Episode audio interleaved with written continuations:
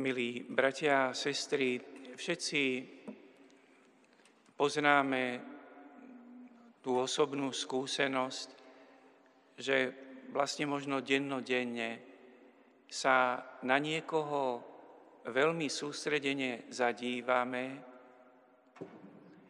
hlboko vnímame jeho výzor a jeho slova.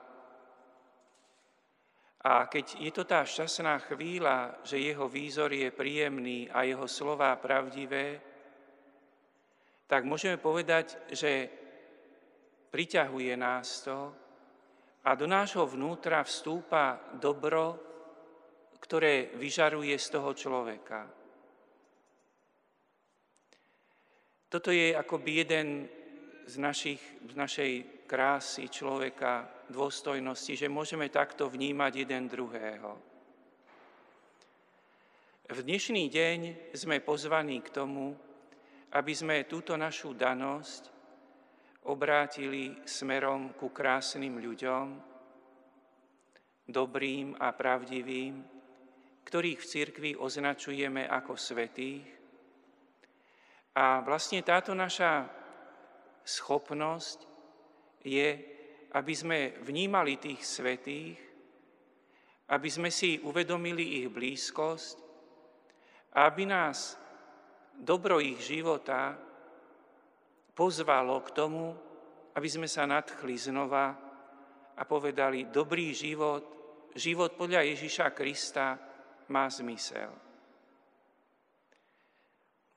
Túto úvahu zakladám na jednom takom už niekoľko storočí starom výroku z človeka svätého Bernarda, teológa, duchovného spisovateľa, ktorý sa tiež na slávnosť všetkých svetých zamýšľal nad tým, tak milo hovorí, že na začiatku kázne asi ľuďom položil otázku, čo myslíte, že prečo slávime sviatok všetkých svetých?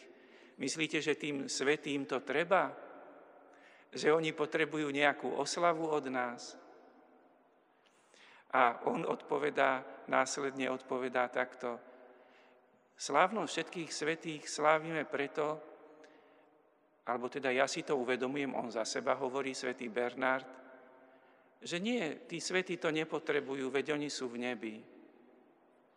Ale mňa naplňajú myšlienky, rozohrieva sa moje srdce a naplňajú myšlienky, túžby napodobniť ich život.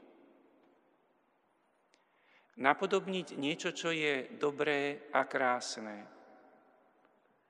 A vlastne táto skutočnosť je vždy aj v podstate tohoto sviatku, že pozrieť na to, na krásnych, dobrých ľudí, ktorí môžu rozohriať naše srdce, sú pre nás krásni a dobrí aj preto, že rozumieme, že snažili sa vo svojom živote napodobňovať Ježiša Krista, aby sme aj my ten postoj svetosti, teda tú to želanie, tú túžbu žiť podľa našej ľudskej dôstojnosti, ako, je, ako ju Boh vysníval, ako ju vytvoril, ako ju vložil do nášho vnútra, aby sme jej zodpovedali čo najviac. Keď by sme obrátili nakrátko pozornosť k textom svätého písma, ktoré sme prečítali teraz pri, eh, pred malou chvíľkou, mohli by sme na prvom mieste si tak pripomenúť, že v tom prvom úrivku z knihy Zjavenia svätého Jana Apoštola bolo povedaných veľmi veľa obrazov, ale pre nás by mohlo byť akoby najcenejšie to, že to posolstvo hovorí o nespočetnom zástupe tých, ktorí sú u Boha. Aj toto je taká jedna možno dobrá pravda, ktorú si treba vždy znova pripomínať, že svetí to nie sú len tí, ktorí sú v zozname tzv. rímskeho martyrológia, že sú oficiálne vyhlásení za svetých. Tí, ktorí sú v nebi u Boha, to je nespočetný zástup žien, mužov, mladých ľudí, detí, ktorí skončili pozemský život vo vzťahu s Bohom a tvoria ten nespočetný, nádherný zástup v tom Božom domove, v tej duchovnej oblasti toho nového jestvovania, ktoré je nové vo vzťahu k pozemskému jestvovaniu.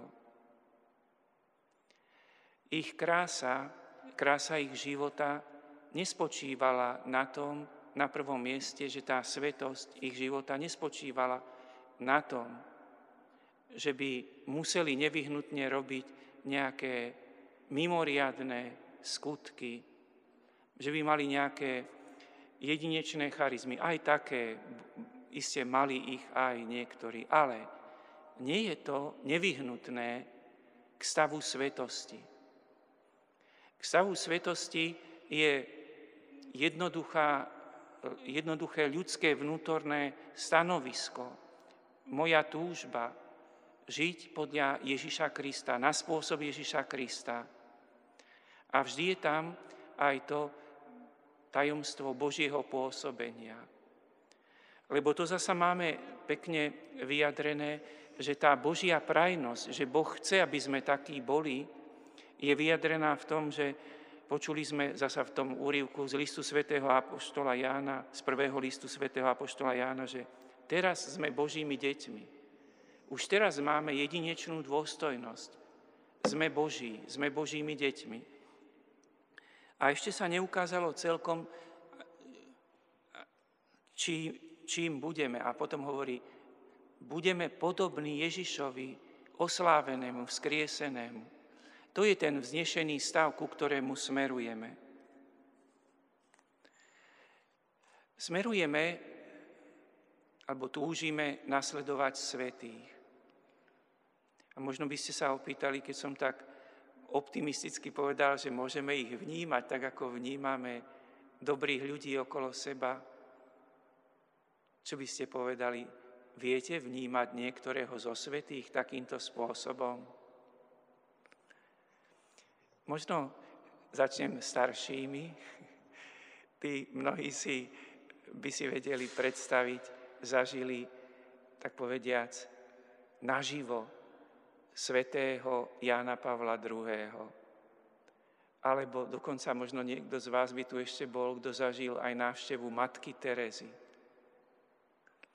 Ale v dnešnom svete médií sa títo svetí dajú sprítomniť aj pre celkom mladé generácie, že ich môžeme vidieť, tak povediac, najrozličnejším spôsobom sprostredkovaných ich, ako kráčali tu po tejto zemi, ako rozprávali, čo, čo robili. Ale myslím, že aj tá naša schopnosť, naša pamäť, naša, naše vnímanie, naše danosti ľudské nám umožňujú vnímať aj tých svetých, o ktorých sme čítali, a natchnúť sa ich životom. Čiže je tu tá možnosť akoby nabrať do seba tú svetosť z realizácie túžby napodobňovať Ježiša Krista. Ale vždy, keď sme v kostole, pri Svetej Omši, vždy pozeráme aj na to, čo hovorí Ježiš a čo On sprítomňuje pre nás. Aj keď by sme povedali, že je to vždy na novo prežívanie tajomstva Božieho dobra sprítomneného v Ježišovi Kristovi a živého, preto lebo Ježiš je vzkriesený. A tak vlastne sme potom v Evangeliu počuli akoby ten obraz, ktorý je naplno sprítomnený Ježišovi Kristovi. Lebo Ježiš je naplno ten blahoslavený, chudobný v duchu, ten plačúci, ten tichý, ten lačný a smedný po spravodlivosti, ten milosrdný, ten čistého srdca, ten, čo šíri pokoj.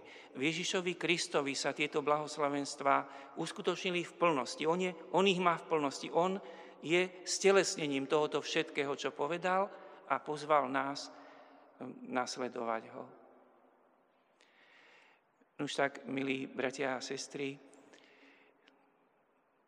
pozývam vás, aby sme v takej jednoduchosti a skromnosti srdca aj my pokúsili sa vnímať krásu a dobro života, alebo teda Ježiša Krista a podobnosti Ježišovi Kristovi v živote svetých.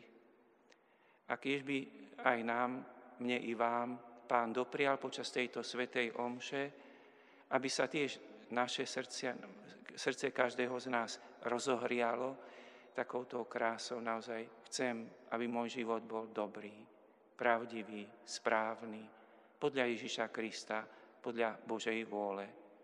Amen.